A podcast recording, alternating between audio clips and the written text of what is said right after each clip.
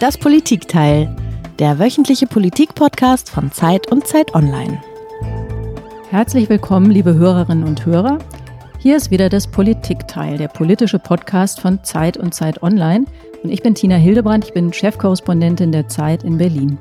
Und ich bin Heinrich Wefing, ich leite das Politikressort der Zeit in Hamburg. Tina, das klingt gut, dass du wieder da bist. Ähm, ich habe dich vermisst. Du warst in Ferien, jetzt bist du wieder da. Das freut mich sehr. Das stimmt, Heinrich, ich freue mich auch, dich zu hören. Sehen tun wir uns ja nach wie vor nicht, weil wir immer noch remote aufzeichnen, wie es so schön heißt.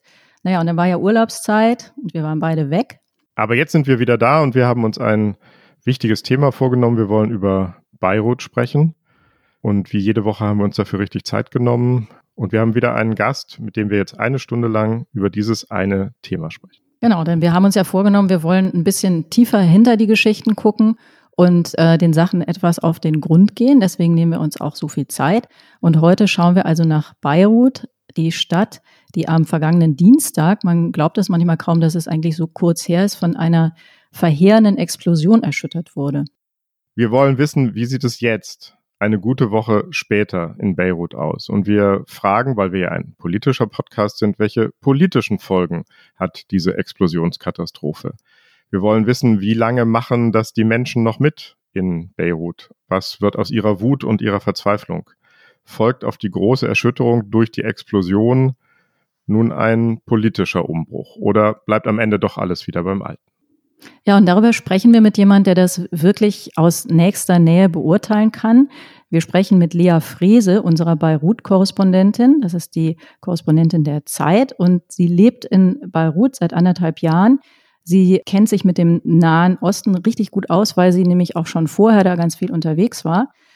Herzlich willkommen, Lea. Schön, dass du da bist. Ja, hallo Tina, hallo Heinrich. Und vielleicht gleich vorweg, damit das alle Hörerinnen und Hörer auch wissen, ähm, Lea, dir geht es gut, du bist unverletzt, du warst am Tag der Explosion gar nicht in Beirut. Genau.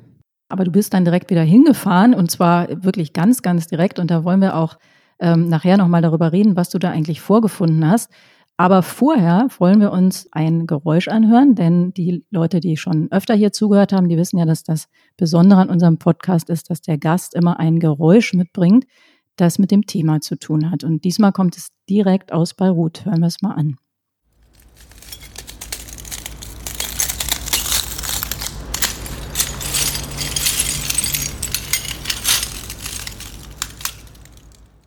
Was war das, Lea? Was haben wir da gehört? Äh, das waren Glasscherben. Als ich ankam in Beirut in der Nacht nach der Explosion, äh, also ein Tag war vergangen, da stand ich weit nach Mitternacht vor meinem Haus. Ähm, die Straße war ganz still äh, und es war stockdunkel, weil der Strom überall ausgefallen war. Und das Einzige, was man hörte, waren eben ähm, die Glasscherben bei jedem Schritt unter den, unter den Füßen. Die Explosion hatte einfach im ganzen Viertel die Fenster aus den ja, Fenster rausgebrochen. Lass uns vielleicht nochmal zu diesem Tag zurückgehen, zum Tag der Explosion. Das war der 4. August, äh, am, am frühen Abend um 18.15 Uhr. Da explodierte im Hafen von Beirut eine riesige Menge Ammoniumnitrat, 2700 Tonnen. Und da gab es eine irre Druckwelle und die hat dann diese ganzen Fenster unter anderem rausgehauen. Und du warst gerade in Deutschland, du hattest nämlich Urlaub, was gar nicht so oft vorkam. Wie hast du eigentlich davon erfahren? Ich habe über die sozialen Medien davon erfahren, beziehungsweise, nee, stimmt gar nicht. Ich habe zuerst, äh, ich habe gleich besorgte Nachrichten bekommen. Und ich war gerade selber, ja, ich äh, hatte mich gerade mit einer Freundin getroffen und dann kamen so nach und nach die Nachrichten rein. Und es war echt auch eine, eine große Welle. Es haben mir von überall her Leute geschrieben und ich habe natürlich sofort äh, mit Leuten in Beirut Kontakt aufgenommen. Und dein erster Impuls war nicht gut, dass ich weg bin, sondern wie komme ich schnell da wieder hin? Ich glaube, beides zugleich. Doch gut, es ist äh, ja einfach ein großes Geschenk, dass ich nicht da war. Ähm, viele meiner Freunde äh, sind auch verletzt worden. Äh, meine eigene Wohnung ist ziemlich verwüstet. Wenn ich da gesessen hätte ähm, an meinem Schreibtisch, dann sähe ich jetzt, glaube ich, nicht mehr so heil aus. In der libanesischen Hauptstadt Beirut hat es am Abend zwei folgenschwere Explosionen gegeben. Nach Angaben aus Sicherheitskreisen sollen mindestens zehn Menschen getötet worden sein. La capitale libanaise secouée par deux fortes explosions en fin d'après-midi. Authorities say the death toll is almost certain to rise further as search operations continue and the number of missing remains unknown. Ja, das war ein Zusammenschnitt von Nachrichten aus der ganzen Welt, wie man an den verschiedenen Sprachen gehört hat. Und man merkt daran schon, dass das ein Ereignis war, das wirklich wahnsinnig viele äh, Menschen in der ganzen Welt unheimlich beschäftigt hat und beeindruckt hat und bestürzt hat auch. Lea, wie war das denn, als du dann zurückgekommen bist in dieses, ja, in diese Katastrophe, in diese kriegsähnlichen oder nach, nachkriegsähnlichen Zustände, die da geherrscht haben? Stand dein Haus noch? Ja, in der Nacht, als ich angekommen bin, äh, ich habe so nach und nach im Dunkeln praktisch die Schäden erfassen können. In der, in der Haustür äh, fehlte das Glas. Ich konnte aber ähm, hochgehen. Es lagen noch überall Splitter rum. Und ähm, in meiner äh, Wohnung, die, die Tür hatte irgendwer wieder eingehängt. Die hakte nämlich. Und ich kam rein und ja, ich konnte gleichzeitig große Schäden sehen. Also es war einfach, es waren keine Fenster mehr drin, keine Türen, außer meiner meiner Wohnungstür. Und ähm, jemand hatte aber schon ein bisschen aufgeräumt und stellte sich später heraus, das war mein äh, sehr, sehr äh, netter und hilfreicher Hausmeister gewesen, der schon das ganze Glas zusammengekehrt hatte in der Wohnung. Auf, lag einfach mitten im Wohnzimmer ein riesiger Glashaufen. Ähm, ja, ich habe dann irgendwie die Matratze umgedreht, auf der sehr viele Splitter waren und konnte da schlafen und habe dann am nächsten Morgen, als ich ja vors Haus trat, ich wurde geweckt von eigentlich Baulärm. Die Leute waren nämlich schon wie wild am Aufräumen. Und ähm, ich bin dann runtergegangen und habe so nach und nach meine, meine Nachbarn getroffen. Und was mir jetzt total im Kopf bleibt, ähm, ist von diesem, von dieser Zeit kurz nach der Katastrophe, einerseits natürlich die Zerstörung, aber irgendwie da, da wurde sich schon drum gekümmert und überall wurde geräumt und, und gehämmert. Und meine Nachbarn, die ich so, ja, mit denen ich täglich eigentlich zu tun habe, die man, wir, wir quatschen immer und man trifft sich vorm Haus. Und die waren da auch wieder und etwas war anders an denen. Es war echt ein, ein anderer Blick. Man sah noch, dass der Schock einfach tief in den Gesichtern war. Und das ähm, war etwas, was ich so gar nicht erwartet hatte. Alle, die sonst so, die sind so ein bisschen sprudelig sind, die waren auch alle irgendwie so ein bisschen geschäftigt und machten und taten. Aber es war irgendwas, es war so ein bisschen wie gebrochen. Und ein Mitarbeiter aus der Schreinerwerkstatt, die bei mir unten im Haus ist, sagte so völlig unvermittelt, die Kinder, die haben immer noch den gleichen Blick wie vor zwei Tagen. Und äh, ja, das war so, glaube ich, das, was mich am meisten bewegt hat in diesem Tag.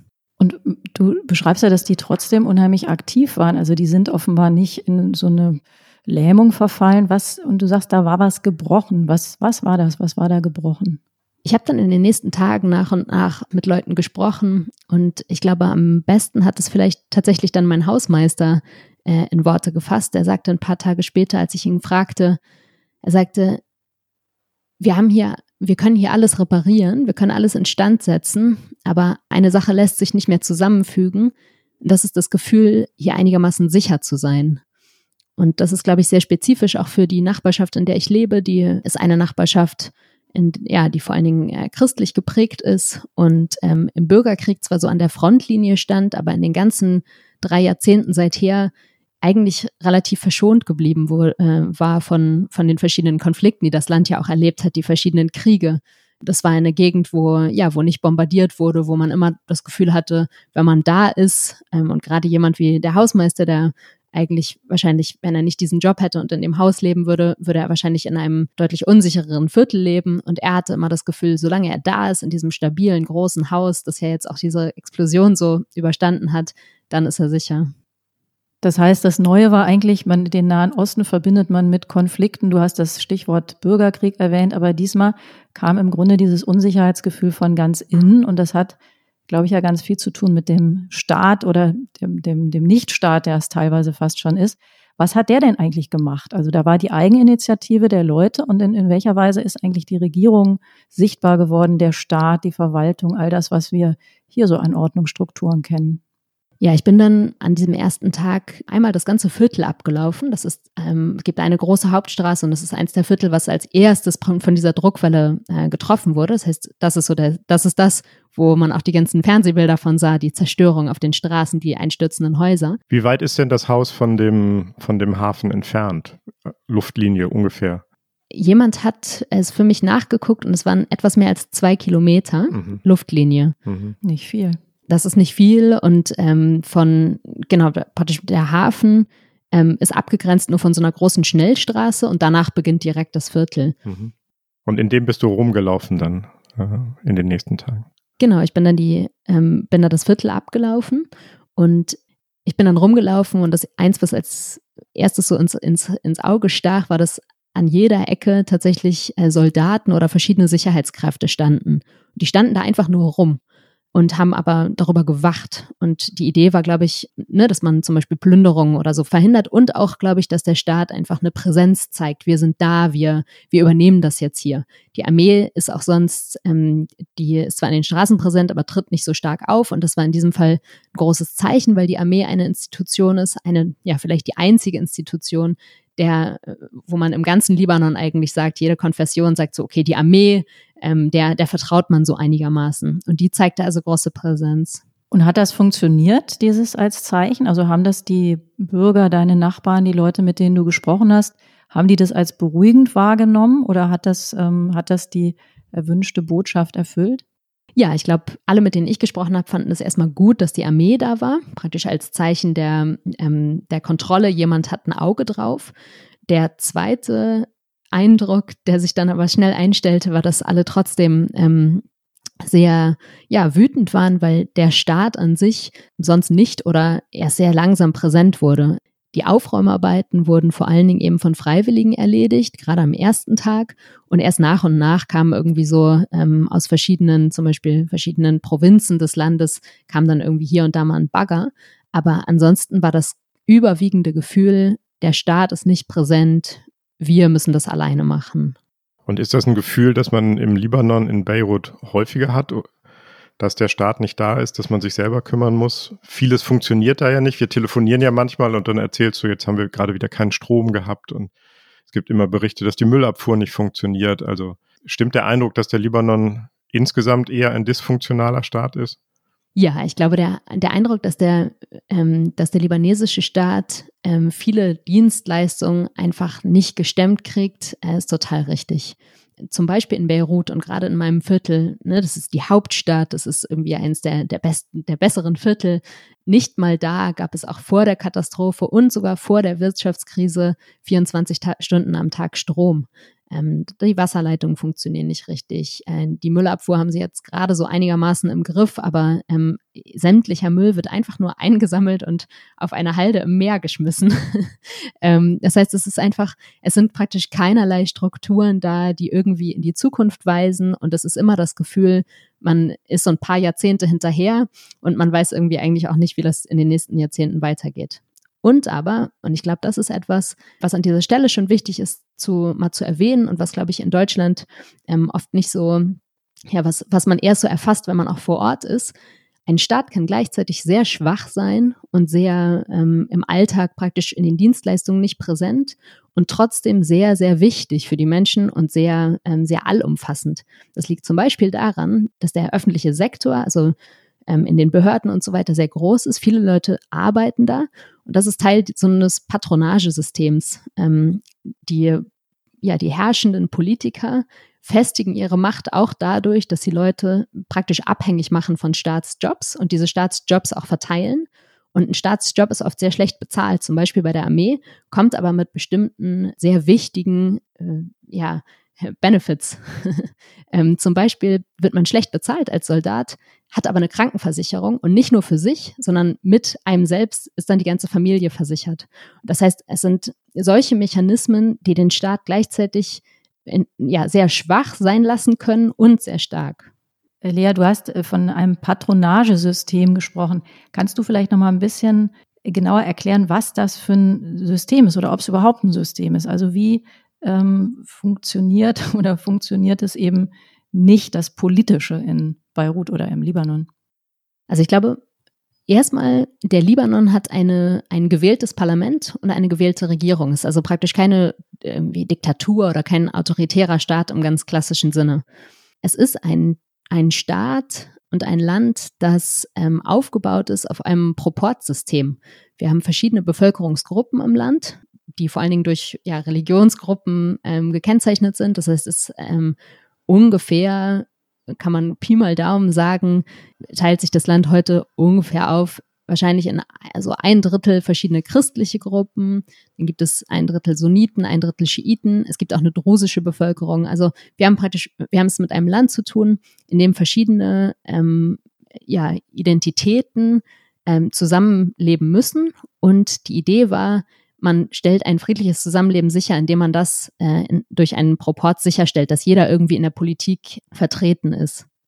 Und das funktioniert äh, in der Verfassung festgeschrieben so, dass äh, den verschiedenen Gruppen jeweils bestimmte Positionen zugeschrieben werden. Also erstens gibt es ein Quotensystem in allen Behörden und öffentlichen Jobs. Und ganz wichtig ist aber, dass die Top-Jobs im Staat, also die Präsidentschaft, der Premierminister, ähm, der oberste Richter, der Armeechef, all diese Jobs sind festgeschrieben ähm, tatsächlich nach Religionsgruppe. Der Parlamentssprecher muss ein Schiit sein, der Premierminister muss ein Sunnit sein, der Präsident muss ein Christ sein. Das heißt, damit erstmal, ist erstmal so ein Rahmen gesetzt. Die Idee ist natürlich eigentlich, jeder ist repräsentiert, so ähm, reduziert man Ängste. In der Praxis führt es das dazu, dass ähm, ja oft die Identität über das Können zum Beispiel gestellt wird. Und dann, um daraus so zu, da, dazu zu kommen, warum das so kaputt ist heute, in den Bürgerkriegsjahren haben sich bestimmte Warlords durchgesetzt, jeweils von, die jeweils die verschiedenen Gruppen angeführt haben. Und diese Warlords sind eigentlich nie verschwunden seither. Und das, diese Warlords ist eine, eine Handvoll Männer, alle inzwischen auch schon in fortgeschrittenen Alters, die praktisch die Geschicke des Landes eigentlich führen. Das heißt, wir haben ein gewähltes Parlament, eine gewählte Regierung, aber die eigentliche Macht, die Richtungsentscheidungen ähm, werden von diesen Schattenmännern eigentlich getroffen. Und das sind auch die Patrone, die ich eben erwähnt habe mit diesem Patronagesystem. Das heißt, diese Männer teilen den Kuchenstaat unter sich auf und verteilen die Krümel ihres jeweiligen Stücks an ihr eigenes Klientel. Hm. Ich würde gerne noch mal einen Schritt zurückgehen, Lea, weil du jetzt mehrmals den Bürgerkrieg erwähnt hast. Dieses System ist entstanden als Folge des Bürgerkriegs im Libanon. Ist das richtig? Das Proportsystem, um zu verhindern, dass es wieder Krieg gibt. Im Grunde ist das der Versuch gewesen, den Frieden zu stabilisieren, indem alle Gruppen, die sich vorher jahrelang bekriegt haben, sich jetzt darauf verständigen, wie sie in Zukunft zusammenleben wollen. Also es vermeidet Krieg, schafft jetzt aber Instabilität und dieses Patronagesystem. Stimmt das so? Nee, das ist nicht richtig. Ähm, das Proportsystem ist tatsächlich ein Erbe der Kolonialzeit beziehungsweise hm. der, der Mandatszeit. Das heißt, dass durch die äh, Libanon gehörte zum Osmanischen Reich und wurde dann französisches Mandatsgebiet. Und es ist aus dieser Zeit, dass die Idee dieses Proporzes und überhaupt das Land Libanon, dieses kleine, äh, dieses kleine Gebilde, dass da überhaupt die Grenzen rumgezogen wurden und dass dieses Proportsystem praktisch ja etabliert wurde, dass zu der Zeit und seither immer die Christen zum Beispiel ganz deutlich überrepräsentiert. Das ist ein Erbe der, ähm, der, des französischen Mandats, ähm, weil man eben sagte, das sind unsere Leute und die schützt man, indem man sie, äh, indem man in, sie in diesem Proports deutlich ja, bevorzugt. Und der Bürgerkrieg spielte dann ähm, eine wichtige Rolle, weil mit dem praktisch in diesem Bürgerkrieg verschoben sich die Machtverhältnisse auch. Äh, einige Gruppen, zum Beispiel die Schiiten im Libanon, waren chronisch marginalisiert und in dieser Bürgerkriegszeit und in der Zeit seither sind sie eigentlich, ja, es ist zum Beispiel die Macht dieser Gruppe gewachsen, beziehungsweise, ja, entspricht jetzt wahrscheinlich mehr der tatsächlichen Bevölkerungszahl. Und wichtig ist aber diese Zäsur nach dem Bürgerkrieg, weil ja die Patrone von, ja, die Patrone, diese Warlords von einst, die haben damals eben ihre Macht äh, mit Waffen sich erkämpft und sie seither nicht wieder abgegeben. Lea, jetzt hast du ein paar Mal das Wort Patrone benutzt. Da denke ich sofort an Pate, an Mafia, an Clans. Das ist auch ein Wort, was oft verwendet wird äh, in den Beschreibungen. Du hast uns aber im Vorgespräch gesagt, wir sollen das Wort bitte nicht verwenden, weil es offenbar, weil du es offenbar falsch findest. Warum? Ich glaube, das Wort Mafia ist ganz zutreffend. Das wird auch im Libanon sehr oft verwendet. Ähm, wenn ich mit Leuten spreche, ganz oft sagen sie mir, ah, unsere, unsere Politiker sind Diebe, unsere Politiker ist eine Mafia. Bei dem Wort Clan, da zucke ich immer so ein bisschen zusammen, weil ich glaube, gerade in Deutschland das so behaftet ist mit dieser, äh, ja, mit diesem Ressentiment auch, äh, gerade ja gegenüber zum Beispiel libanesischen Einwanderern, bei denen man immer sagt, das sind dann kriminelle Clans und so. Man stellt sich das, glaube ich, irgendwie vor wie so, ja, ich weiß nicht, wieso, also als, als, als ob das so eine, eine einfach Familien von Kriminellen sind das politische System im Libanon, ja, da spielen auch Familien eine Rolle. Zum Beispiel wird die Macht von diesen, äh, von diesen Patronen ähm, gerne an ihre Söhne weitergegeben. Gleichzeitig sind aber die Familienstrukturen äh, so viel diffuser, dass es eben kein System ist, wo jetzt irgendwie die, die drei mächtigsten Familien das Land unter sich aufteilen, sondern es ist komplexer. Und vielleicht kannst du noch mal erklären, wie dieses Patronagesystem ähm, jetzt im Alltag funktioniert. Du hast jetzt die große politische Struktur erklärt, aber du hast gesagt, die teilen den Kuchen des Staates unter sich auf. Wie muss ich mir so ein Stückchen vorstellen und wie muss ich mir den Krümel vorstellen, der vielleicht auf meinem Teller ankommt und vielleicht auch nicht? Ein Krümel von diesem Kuchen, den kann man vielleicht ganz gut erklären, ähm, ja, wenn ich mit Leuten in meinem Alter spreche. Das heißt, ähm, so um die 30, jung, gut ausgebildet, haben die Uni abgeschlossen, äh, sind Neurowissenschaftler und suchen ähm, einen Job in der Forschung oder am, am Klinikum. Ich erzähle gerade von einem, einem Freund von mir, den ich im Kopf habe. Und der äh, braucht einen Job. Und wie findet man einen Job? Irgendwie Stellen ausgeschrieben? Fast nie. Also gerade bei, gerade in den staatlichen Institutionen. Ähm, und letztlich ist das System so aufgebaut, dass man eigentlich oft gar keine Anstellung findet, wenn man nicht Beziehungen ähm, hat. Und Beziehung bedeutet eigentlich, äh, du musst halt jemanden anrufen, der jemanden kennt und so weiter, ähm, der dich irgendwie mit jemandem vernetzt und dann in irgendeinen Job hebt. Und es ist nicht so, dass im Libanon niemand, der irgendwie, der einfach gut ist und, und klug ist, in irgendeine Position kommt, aber gerade beim Staat, Beförderung und so weiter oder überhaupt in einen Job zu, zu kommen, das funktioniert eigentlich nur, wenn man, wenn eine Partei einem dabei hilft. Und das ist dann wirklich, man ruft jemanden, der, der Onkel und der Onkel kennt jemanden und so weiter und dann muss man da mal hin, dann muss man da Kaffee trinken und man muss so ein bisschen, man muss sich gut stellen, man ähm, darf auch, ne, man, man spart sich dann Widerworte und so weiter. Und äh, so funktioniert es, glaube ich, ganz konkret ähm, häufig für ja, für junge Leute gerade vor Ort. Und geht dieser Religionsproporz, von dem du gesprochen hast, dann tatsächlich auch so tief? Also dieser junge Neurowissenschaftler, kriegt er eher den Job, wenn er Christ ist oder Schiit oder spielt das da dann keine Rolle mehr? Das kommt sehr auf den Sektor an und sehr auf die Position oft wird es so ein bisschen tradiert. Also wenn, wenn zum Beispiel der, der äh, jetzt der Chef einer Abteilung gehört einer bestimmten Gruppe an, dann wird er wahrscheinlich eher, hm. ja, eher seinen, äh, praktisch sein, seinem eigenen Klientel auch weitere Jobs ver verschaffen. Dieses wirkliche Quotensystem, also das ist ganz offiziell festgeschrieben ist, das gilt eher für höhere Jobs. Lea, vor einiger Zeit hast du einen Artikel geschrieben über die Menschen, die in deinem Haus leben in Beirut, von dem du eben auch schon erzählt hast. Und in diesem Artikel hast du geschrieben, dass einer deiner Mitbewohner, ein Barmann, einen Satz gesagt habe, an den ich in den letzten Tagen immer wieder denken musste. Er hat nämlich gesagt, erst muss hier alles kaputt gehen, sonst ändert sich gar nichts im Libanon. Das klingt im Nachhinein irgendwie fast prophetisch. Und jetzt frage ich mich, jetzt ist die halbe Stadt zerstört. Mehr als 150 Menschen sind tot, rund 300.000 haben keine Wohnung mehr. Ist das jetzt genug Zerstörung, damit sich etwas ändert im Libanon? Ja, ich habe diesen Barmann auch gleich wieder getroffen und ähm, hm. der hatte auch diesen Blick, von dem ich am Anfang gesprochen habe. Auch bei dem ist irgendwie was zerbrochen. Auch der war total erschüttert am Anfang und ähm, ja, war, man merkte irgendwie eine große Verzweiflung, gerade so in den in Tag 1 und 2 äh, nach der Katastrophe. Da sagte er das erste Mal ähm, überhaupt, denkt er jetzt auch daran, irgendwie das Land zu verlassen. Der war sonst immer sehr verwurzelt und hat sich sehr wohl gefühlt in Beirut. Dann habe ich ihn ein paar Tage später wieder getroffen auf der großen äh, Demonstration und auch in, ähm, in den Tagen danach mit Steinschleuder und Gasmaske und Helm und so. Der war ganz ausgestattet und war einfach an der Front dabei und hat ähm, Steine geschmissen und praktisch gegen die Sicherheitskräfte und die Leute haben versucht, gen Parlament zu kommen. Und ich habe ihn gefragt, warum warum machst du das? Es war irgendwie abzusehen, dass diese, diese Straßenproteste gerade zu wenig führen können. Und er sagte, irgendwie, wir müssen uns, also irgendwie äußern müssen wir uns zumindest. Und irgendwie müssen wir diesen Unmut erstmal zeigen. Und er sagte auch, er rechnet nicht damit, dass sich das System irgendwie bald ändert, dass sich diese korrupten Strukturen bald ändern.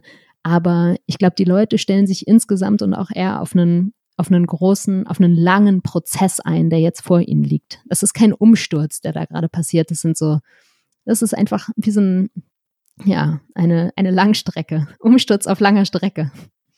Lass uns hier vielleicht einfach nochmal hören, wie sich das im Moment anhört, was du beschrieben hast auf den Straßen. Die Proteste, die Wut, die aus der Verzweiflung geworden ist, die Demonstrationen. Wir hören uns das mal kurz an.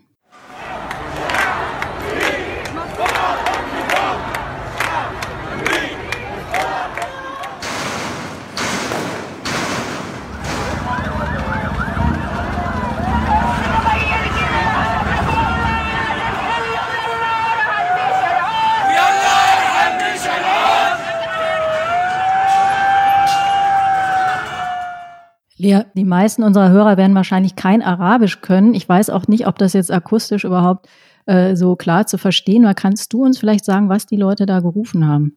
Ja, das ist ein Slogan, der, den man auch so aus den Tagen des arabischen Frühlings äh, kennt. Seitdem ist er so, so populär. Das Volk will den Sturz des Systems. Mhm. Arabischer Frühling ist ein gutes Stichwort, weil diese Proteste, diese Demonstrationen, das ist einerseits sehr dramatisch und andererseits aber auch schon wieder ein relativ vertrautes Muster. Und wir haben uns ein bisschen dran gewöhnt, dass ähm, da oft dann leider nichts draus wird aus diesem Hoffnungsmoment, der ja auch damit verbunden ist. Und ein bisschen klang das eben bei dir beziehungsweise bei dem Barmann auch so, dass der das eigentlich gar nicht erwartet. Ich glaube, wir assoziieren Proteste oft äh, damit, wir, wir verstehen die als so eine Aktion mit einem ganz konkreten Ziel. Wir stellen uns das so vor, man geht auf die Straße, um die Mächtigen irgendwie aus ihren Palästen zu vertreiben und dann äh, bauen wir eine neue Regierung auf und alles wird gut. Ähm, ich glaube, diese, so diese Idee war zu Zeiten des sogenannten arabischen Frühlings viel verbreiteter und da habe ich tatsächlich Menschen getroffen, die sich das so vorstellten. Man stürzt den Diktator und dann wird alles anders. Wir sind zehn Jahre danach fast und ich glaube, im, im Libanon, aber auch in anderen Staaten der Region ist man inzwischen zu einem ganz anderen, in einem ganz anderen Mindset. Man stellt sich das ganz anders vor man protestiert noch, weil es wichtig ist, weil man natürlich auf den Straßen auch sich konkret mit Menschen vernetzt. Man trifft sich dort bei den Protesten. Es ist, eine, es ist ganz wichtig für ein, für ein Gemeinschaftsgefühl, es ist ja ein großes kollektives Erlebnis praktisch, selbst ob, ob man das nun als ältere Dame vielleicht eher im Fernseher beobachtet oder ob man da als junger Mensch wirklich auf der Straße ist. Aber es ist, ähm, man versichert einander. Wir sind, wir denken ähnlich. Wir wollen das Gleiche. Wir sind alle wütend. Das heißt, es ist als auch emotional ganz, ganz wichtig. Deshalb gehen auch viele hin. Es gibt ja auch, es gibt Energie. Es ist was anderes, als wenn man alle, alle sitzen jetzt alleine und deprimiert in ihren zerstörten Wohnungen. Nee, dann geht man lieber raus und man trifft sich, man tauscht sich aus. Aber ich glaube, diese Idee, man kann da jetzt was umstürzen und dann wird alles neu, die ist so nicht mehr da. Und die Leute stellen sich auf, einfach auf einen langen Prozess ein. Man weiß auch, dass das Übel im Staat nicht nur an der Spitze sitzt, sondern dass es um auch eine Art Kulturwandel geht. Ein korrupter Staat funktioniert ja nicht so, weil da irgendwie die obersten 100 total korrupt sind und sich die Taschen voll machen, aber äh, alle Bürger sind irgendwie ähm, so sind brav und leben ganz äh, ganz ordentliches Leben, sondern Korruption durchdringt den Alltag. Korruption kommt ähm, ja geht vom vom von, von der Tatsache, dass Ammoniumnitrat sechs Jahre lang im Hafen sein konnte und niemand konnte sich darauf einigen, es wegzubringen, bis zu, ich bin ohne Helm auf dem, Motor, auf dem Mofa gefahren, die Polizei hält mich an und anstatt dass ich wirklich die, die Strafe zahle, gebe ich lieber dem Polizisten einen kurzen Zehner. Also Korruption korrumpiert die Menschen, verändert sie. So ein korruptes System funktioniert nur, weil auch Menschen keine andere Möglichkeit sehen, als da mitzumachen. Aber jetzt ist ja tatsächlich auch die Regierung im Libanon geschlossen zurückgetreten. Also es hat eine Veränderung gegeben. Auch da gibt es einen Ton. أمام هذا الواقع نتراجع خطوة إلى الوراء للوقوف مع الناس كي نخوض معركة التغيير معهم نريد أن نفتح الباب أمام الإنقاذ الوطني الذي يشارك اللبنانيون في صناعته لذلك أعلن اليوم استقالة هذه الحكومة. Lea, hilf uns nochmal mit deinen Sprachkenntnissen, die du ja ein bisschen hast, hast du erzählt. Vielleicht kommen wir da gleich nochmal drauf. Was war, was war das für eine Botschaft? Was hat er da so in etwa sinngemäß gesagt und wer hat da gesprochen? Gesprochen hat Hassan Diab, der ja jetzt zurückgetretene Premierminister des Libanon. Und er sagte, wir treten zurück, um jetzt mit den Menschen zu sein, mit dem Volk zu sein. Wir wollen die Tür öffnen zu einem Wandel. Und deshalb, äh, deshalb treten wir heute zurück. Was natürlich sehr interessant ist, weil er sich praktisch, er der Premierminister, also eigentlich der, der irgendwie den Staat führen sollte, er sagt, jetzt treten wir an die Seite des Volkes. Wir machen, also wir gegen die wirklich Mächtigen treten jetzt zurück und sind jetzt mit euch wieder. Und wie kommt das bei den Menschen an? Ist das glaubwürdig? Ist das eine total durchschaubare Geste? Man muss verstehen, dass dieser Premierminister Hassan Diab vor ungefähr einem halben Jahr ins Amt gekommen ist, als die letzte Protestbewegung die andere Regierung gestürzt hatte. Hm. Und die Regierung, die Leute wissen alle im, im, Libanon, die Regierung ist wichtig und die trifft schon Entscheidungen, aber das sind nicht die eigentlichen Machthaber. Das sind nicht die, die die Strukturen bestimmen. Es sind nicht die, die die, die Geschicke des Landes bestimmen. Und Hassan Diab an sich wurde sehr wenig ernst genommen. Das ist auch ein, ein sehr eitler Mann, ähm, der unter anderem, äh, ja, der schon vor seinem Antritt hatte er schon ein mehrere Seit 100 Seiten starkes Buch über sich selbst veröffentlicht, ähm, obwohl er noch gar nichts gemacht hatte. Und genau, der so dieser Rücktritt wird als ist ein starkes Symbol, ist eine Geste, die praktisch die wirklich Mächtigen, die Strippenzieher, ähm, bringen da ein Opfer. Wir, äh, so wir verstehen, ihr seid alle wütend, wir ziehen irgendwelche Konsequenzen. Aber natürlich treten sie selber nicht zurück, sondern lassen die Regierung zurücktreten, die eben als nicht besonders mächtig gilt. Und die Leute verstehen das als Symbol und verstehen das auch als Sieg dann. Auf der Straße wurde dann mit Feuerwerk gefeiert. Ähm, und gleichzeitig wissen sie, dass das jetzt nicht bedeutet, dass alles anders wird. Sondern es kommt ein anderer Ministerpräsident oder womöglich sogar eine Ministerpräsidentin und das System arbeitet aber so weiter wie bisher. Ist das das, was jetzt kommt? Genau, das ist gut möglich. Und eine Sache, da, also da muss ich sagen, da bin ich auch selber nochmal fast von meinem Stuhl in meiner, äh, in meiner kaputten Wohnung gefallen. Jetzt zirkuliert wieder der Name des letzten Ministerpräsidenten, Saad Hariri, der im Herbst praktisch zurückgetreten war. Und ob der es jetzt nicht wieder machen könnte und das ist wirklich einfach eine Schamlosigkeit auch von den Mächtigen, dass man überhaupt wagt, diesen Namen wieder in den, in den, in den Mund zu nehmen, weil das, ne, das war damals irgendwie das große Symbol, der tritt jetzt zurück. Und ich glaube, das zeigt auch ganz gut, wie die Mächtigen eigentlich denken. Das ist ja auch ganz wichtig zu verstehen, sich mal in die hineinzuversetzen diese ja fünf, sechs, sieben starken Männer an der Spitze, die ja alle rivalisieren und sich dann aber wieder, wenn es um ihre eigene Macht geht, ganz gut einigen können.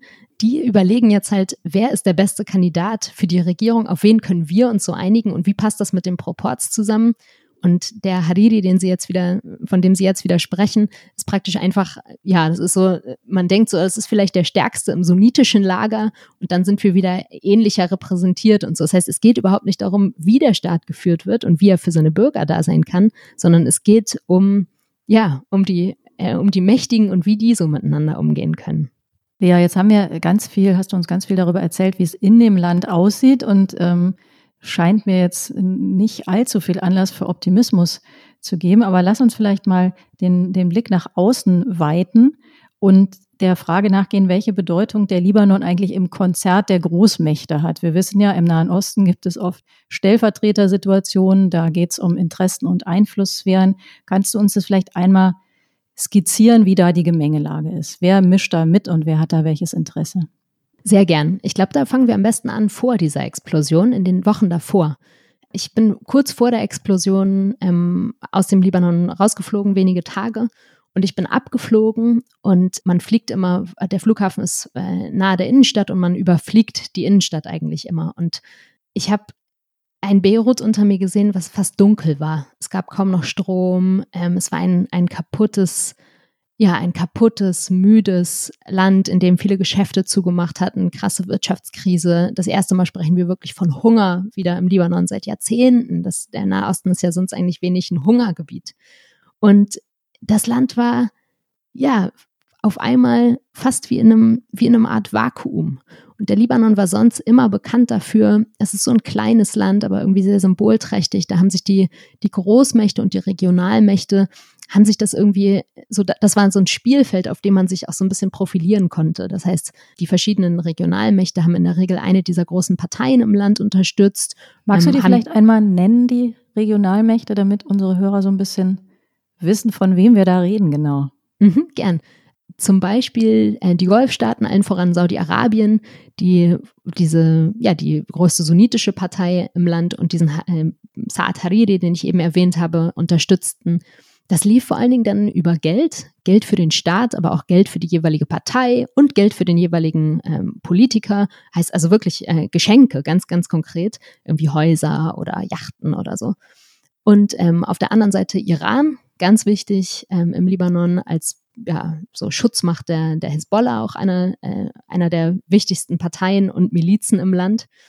Und natürlich immer auch so ein bisschen die Europäer, die diesen Staat lange am Laufen hielten und auch die Patrone, die irgendwie ganz, ja, man, es, es war schon auch ganz praktisch, dass diese Patrone, auch wenn der Staat relativ dysfunktional waren, die hielten das alles irgendwie in Ordnung. Wir hatten jetzt länger keinen Krieg mehr, ähm, im Libanon keinen Bürgerkrieg mehr. Und um das zu verhindern, hat man ganz gerne gezahlt. Da kommt es dem Libanon auch zugute, dass er ein sehr kleines Land ist und dass es letztlich, auch wenn man praktisch den Staat massiv unterstützt, für viele größere Mächte einfach Peanuts sind. Ähm, also Saudi für Saudi-Arabien ist es nicht schwierig, genug Geld äh, bereitzustellen, um irgendwie ein ganzes Stadtviertel zu versorgen oder die Krankenversorgung äh, zu verbessern oder so, weil es einfach nicht so um große Summen geht. Wie viele Menschen leben denn eigentlich im Libanon? Im Libanon leben inzwischen um die sechs Millionen Menschen. Davon sind mehr als eine Million auch Flüchtlinge aus Syrien. Mhm. Und das heißt, wenn ich dich richtig verstanden habe, dann mischen da alle so ein bisschen mit, um sich zu profilieren und haben die eigentlich auch ein Interesse daran, dass das so eine gewisse stabile Instabilität da gibt? Oder was ist sozusagen, was ist eigentlich das übergeordnete Interesse dabei? Ja, sie mischen mit, um sich zu profilieren, um da präsent zu sein, strategisch auch. Und ich glaube, da kommen wir zurück zu dem, was ich eben erwähnt habe, als ich das Land verlassen habe. Wir hatten eine Situation erreicht, in dem es irgendwie eine große Ermüdung gab, kaum noch Interesse für den Libanon, weil er, ja, weil er inzwischen der Staat so herabgewirtschaftet war und weil diese, ähm, die wichtigsten Männer im Land einfach sich so, ja, so, so inkompetent auch gezeigt haben, dass tatsächlich selbst die Schutzmächte nicht mehr so richtig Lust hatten zu zahlen. Und es kommt hinzu, dass die Schutzmächte natürlich inzwischen alle selber betroffen sind, auch durch Corona, auch durch andere Faktoren. Die haben einfach nicht mehr so, so viel Geld. Und wir hatten also ein Land, das immer so von außen am Leben gehalten wurde und in dem auf einmal nicht mehr genug Mittel ankommen. Also das war quasi ausgebeutet und damit auch nicht mehr so interessant dann im Grunde. Genau. Irgendwann überlegt man sich natürlich, wenn man immer wieder Geld reinpumpt, aber es einfach nie, nie besser wird, sondern der Staat immer weiter zerfällt, dann überlegen auch Autokratien, ob sie da noch jemanden unterstützen möchten. Du hast jetzt von den Regionalmächten gesprochen. Gibt es auch Länder aus der weiteren Entfernung, die Türkei vielleicht, Russland, haben die auch Interessen im Libanon? Ja, ganz wichtig. Und ich glaube, die, die wichtigste Macht erstmal äh, sind die Vereinigten Staaten, die im Libanon auch ein Gebiet sehen, in dem sie ganz wichtig die Hisbollah und Irans Einfluss zurückdrängen wollen. Libanon grenzt ja auch an Israel, das heißt, man hat ein, das Sicherheitsinteresse Israels, man hat auch das strategische Interesse, irgendwie seinen eigenen, ja, seine eigene Basis äh, in, der, in der Region zu halten, in der ja Iran in mehreren Ländern recht stark geworden war. Und im, der Libanon ist deshalb so interessant, weil es ein Land ist, in dem kann eigentlich nie eine Seite ganz gewinnen oder den Staat allein, die Geschicke des Staates allein bestimmen.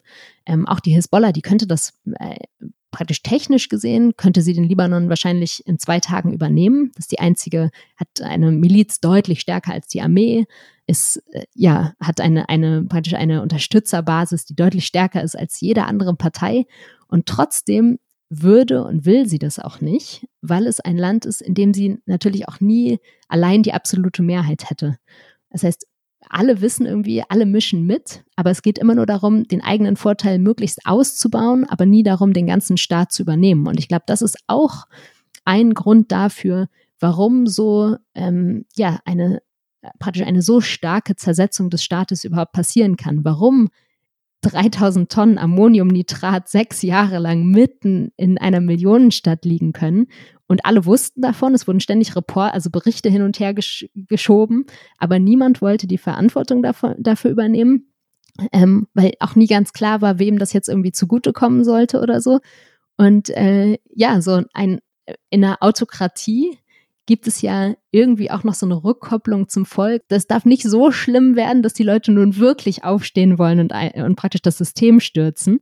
Aber im Libanon, da das System auf so vielen verschiedenen Säulen steht, ist es kaum möglich, es, ja, es wirklich so, man, man kann praktisch herabwirtschaften, ohne dass das System einstürzt, weil es auf vielen, vielen Säulen der Macht steht. Und es ist nicht nur eine Säule, die man umwirft und dann äh, bricht alles zusammen.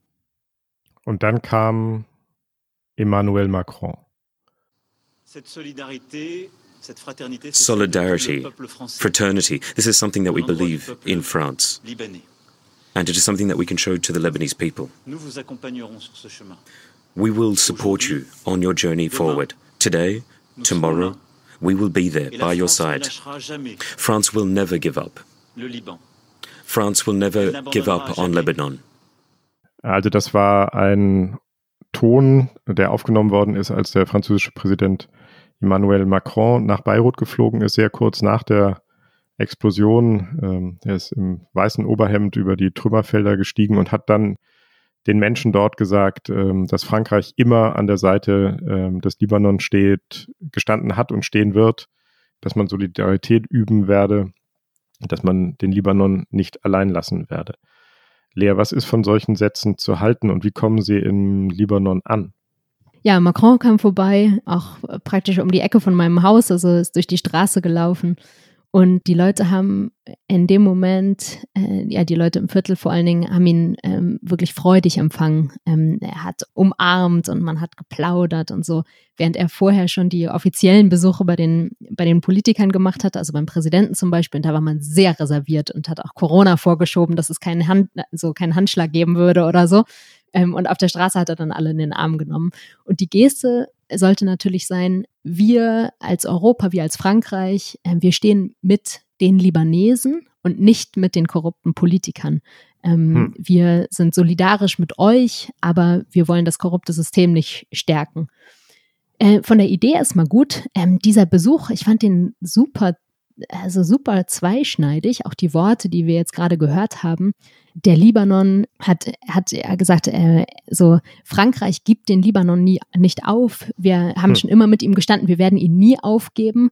Das, da klingt natürlich auch die Kolonialvergangenheit ganz stark an und es ist so eine Mischung aus ja, also ich fand, ich fand den Ton auch bevormundend, wurde auch so ein bisschen so wahrgenommen.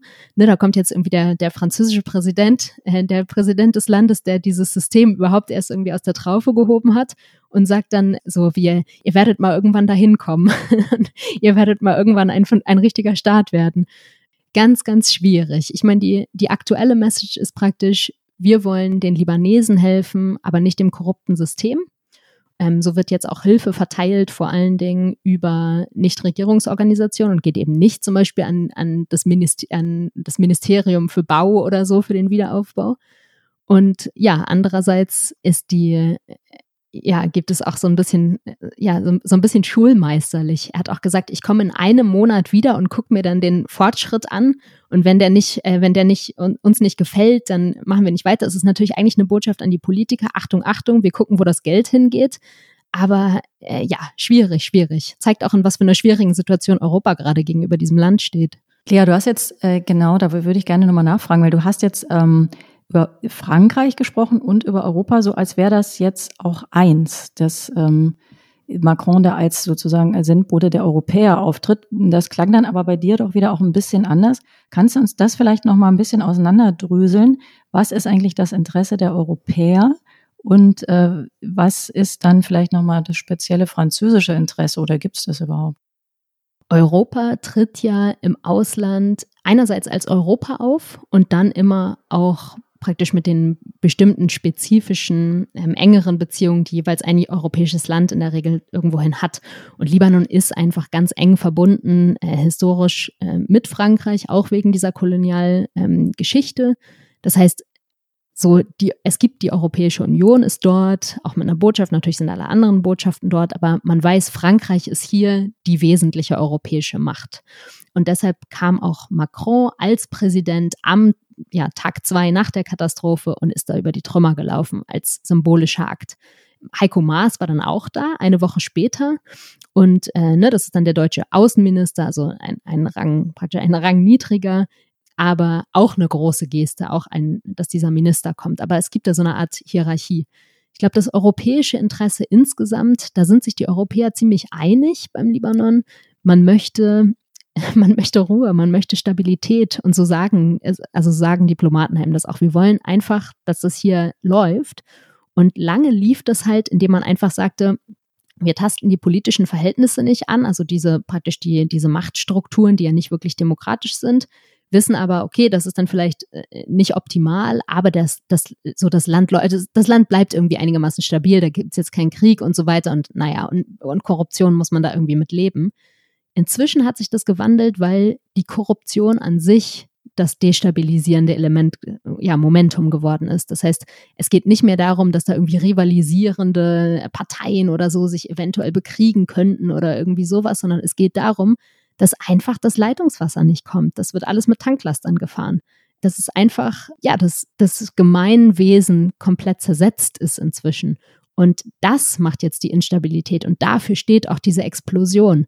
Dieses Desaster ist ja weder ein Akt des Krieges noch ein Unfall. Dieses Desaster ist irgendwie praktisch das, der Ausdruck dessen, was politisch gescheitert ist. Und ich glaube, deshalb ist es auch gerade aus europäischer Sicht so, so wichtig und so ein, ein Moment, wo man echt denkt, oh, jetzt so, wir müssen etwas dafür tun, dass das nicht wieder passiert. Wir müssen jetzt gerade keine Friedensarbeit leisten und alle einen runden Tisch bringen, sondern wir müssen gucken, dass diese Bürokratie, dass der Staatsapparat funktioniert, damit nicht 3000 Tonnen hochexplosiver Stoff mitten in Wohngebieten lagern. Da habe ich noch mal eine kleine ähm, sozusagen äh, praktische, konkrete Frage, weil du ja die Hilfslieferung auch erwähnt hast. Dieser Hafen, der ist ja kaputt, das haben wir ähm, gehört. Und im Grunde müssen aber ja diese ganzen Lieferungen über diesen Hafen rein. Funktioniert das eigentlich im Moment? Kommt das auf anderen Wegen? Ist der benutzbar? Ja, man hatte am Anfang große Sorge. Ähm, die Explosion fand zum Beispiel statt gleich neben den großen Getreidesilos im Hafen. Die sind alle in die Luft gegangen und der Libanon ist fast ausschließlich bei Lebensmitteln, bei allem, was im praktischen Bedarf benötigt wird, zum Beispiel auch beim Glas oder bei Steinen oder so, ist abhängig von Importen. Und jetzt war das im Hafen. Man dachte, oh Gott, jetzt ist der ganze Hafen weg.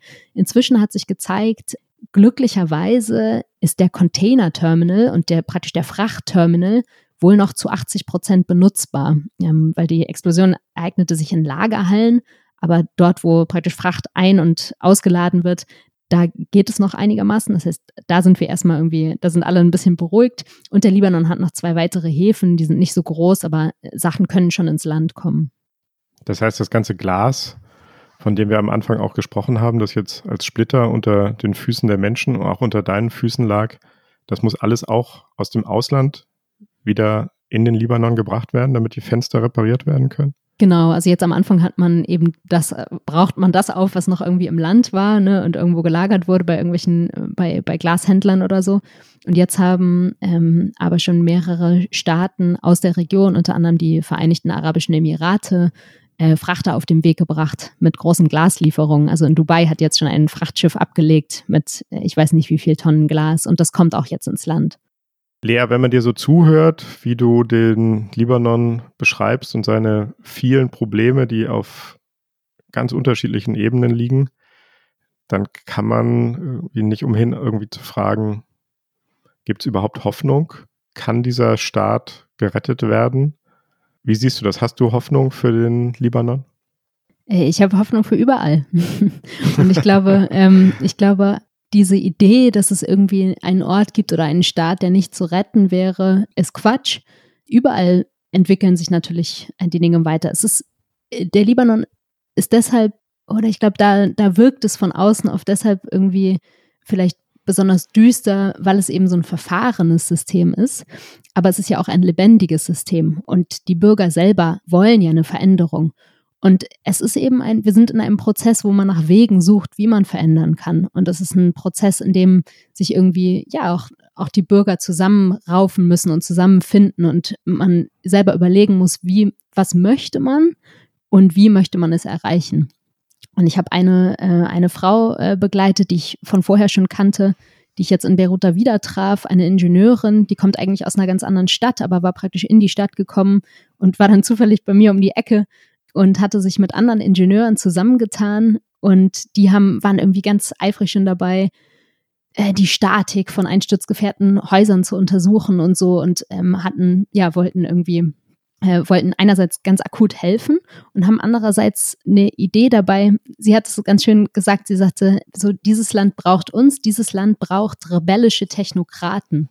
Sie selber hm. arbeitet hm. beim Staat äh, in der Behörde und sie macht es auch mit einer Überzeugung heraus. Sie sagt, ähm, ein, wir können nicht nur fordern, wir wollen eine richtige Regierung, wir wollen einen guten Staat. Wir müssen, ein Staat besteht auch aus den Leuten, die, die ausführen, die ihn machen. Und ja, die haben eher so, so eine Idee auch, äh, die protestieren auch und so weiter, tun sich aber auch innerhalb des Staatsapparates zusammen und versuchen Veränderungen anzustoßen. Und das war irgendwie, ja, das, äh, ich fand, ähm, ich fand es äh, schön, auch mich mit denen auszutauschen, weil es war eine, es war eine große Wut da, eine sehr konstruktive Wut. Wir wollen es anders machen, wir wollen, wir wollen aber auch selber anders werden, wir wollen unsere eigene Denke verändern rebellische Technokraten, das merke ich mir auf jeden Fall. Ja, dieses Mal ist es äh, mal wieder, wie manchmal besonders schade, dass wir ein Hörpodcast sind und dass man die Lea nicht sehen kann, denn dann würde man sehen, mit was für einer unglaublichen Wärme und Zuneigung du, man hört es hoffentlich oder glaube ich auch ein bisschen, du über dieses Land sprichst, in dem du da lebst und du hast nochmal beschrieben, wie gerne du dich da auch austauschst und vielleicht Kannst du uns am Ende nochmal sagen, weil das ist eine Frage, die ich mir gestellt habe, wie tauschst du dich eigentlich aus? Sprichst du gut genug Arabisch, um mit den Leuten direkt zu reden? Läuft da immer ein Dolmetscher mit? Sprechen sowieso alle Englisch? Wie funktioniert das? Ich würde sagen, ich spreche leidlich Arabisch. Mir hat mal jemand gesagt, du sprichst Gossen-Arabisch.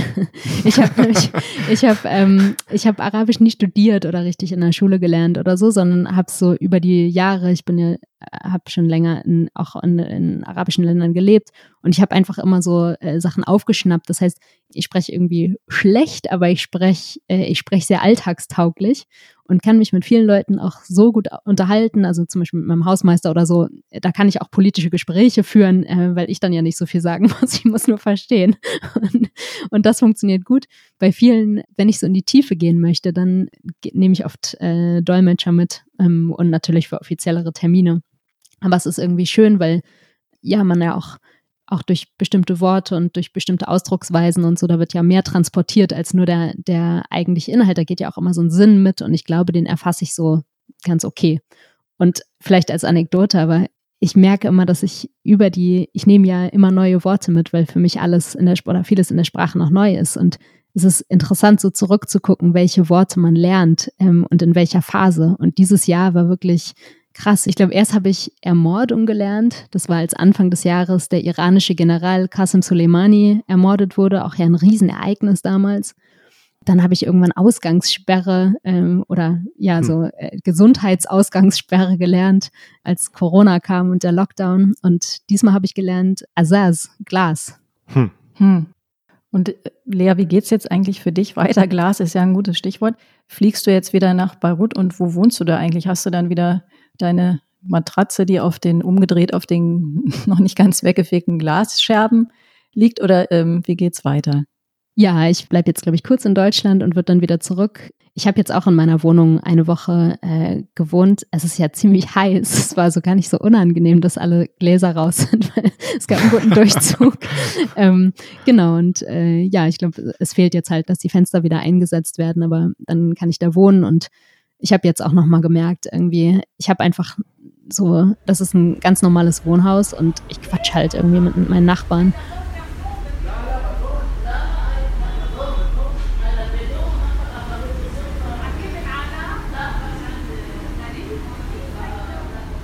Und als ich die Nachricht bekommen habe, war das Erste, was ich gemacht habe, natürlich ähm, zum Beispiel meinem Hausmeister äh, anrufen oder schreiben, seid ihr okay, ist irgendwie, so ist irgendwer verletzt und so.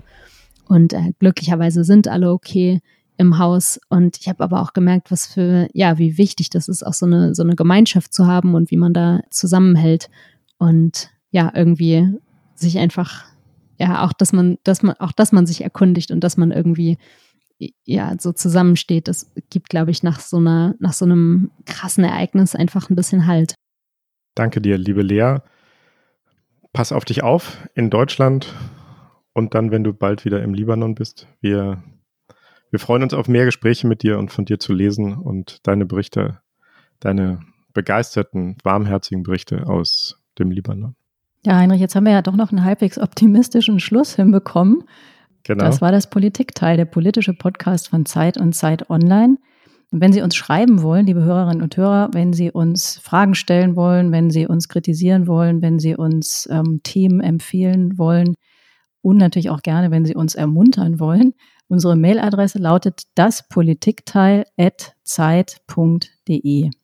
Ja, und an dieser Stelle bedanken wir uns immer. Wir bedanken uns bei den Pool Artists, unseren fabelhaften Producern, ähm, heute in Gestalt von Lisa Hertwig. Wir bedanken uns wie immer äh, ganz besonders bei Lena von Holt, die uns bei der Recherche und den Tönen unterstützt. Wir bedanken uns bei Pia Rauschenberg, unserer Podcast-Patin von Zeit Online, die selbst auch regelmäßig im Podcast bei Zeit Online zu hören ist. Und natürlich vor allen Dingen vielen Dank an Lea, viel Kraft und weiterhin Energie und pass auf dich auf. Habe ich, glaube ich, schon mal gesagt. Trotzdem nochmal, pass bitte auf dich auf. vielen, vielen Dank. Vielen Dank auch äh, für die Einladung. Ja, Lea, und du bekommst noch, du bekommst noch eine Tasse von uns, die Politikteiltasse, die ähm, aus der kannst du dann in deinem halb zerstörten, in deiner halb zerstörten Bude hoffentlich einen schönen Tee trinken. Den bekommt, ähm, diese Tasse bekommt jeder Gast bei uns und die kann aber auch jeder andere, der nicht Gast ist, hier bei uns bestellen. Ja, es gibt nämlich tatsächlich einen Fanshop auf der Seite von Zeit Online, da bekommt man diese Tasse und auch viele andere Dinge.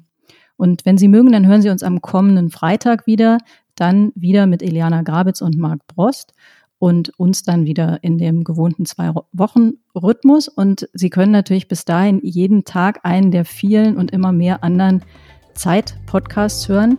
Natürlich den täglichen Was jetzt, das Zeitverbrechen oder den neuen Podcast, den unsere Feuilleton-Kollegen machen, die sogenannte Gegenwart. Vielen Dank fürs Zuhören. Bis bald. Ciao. Tschüss.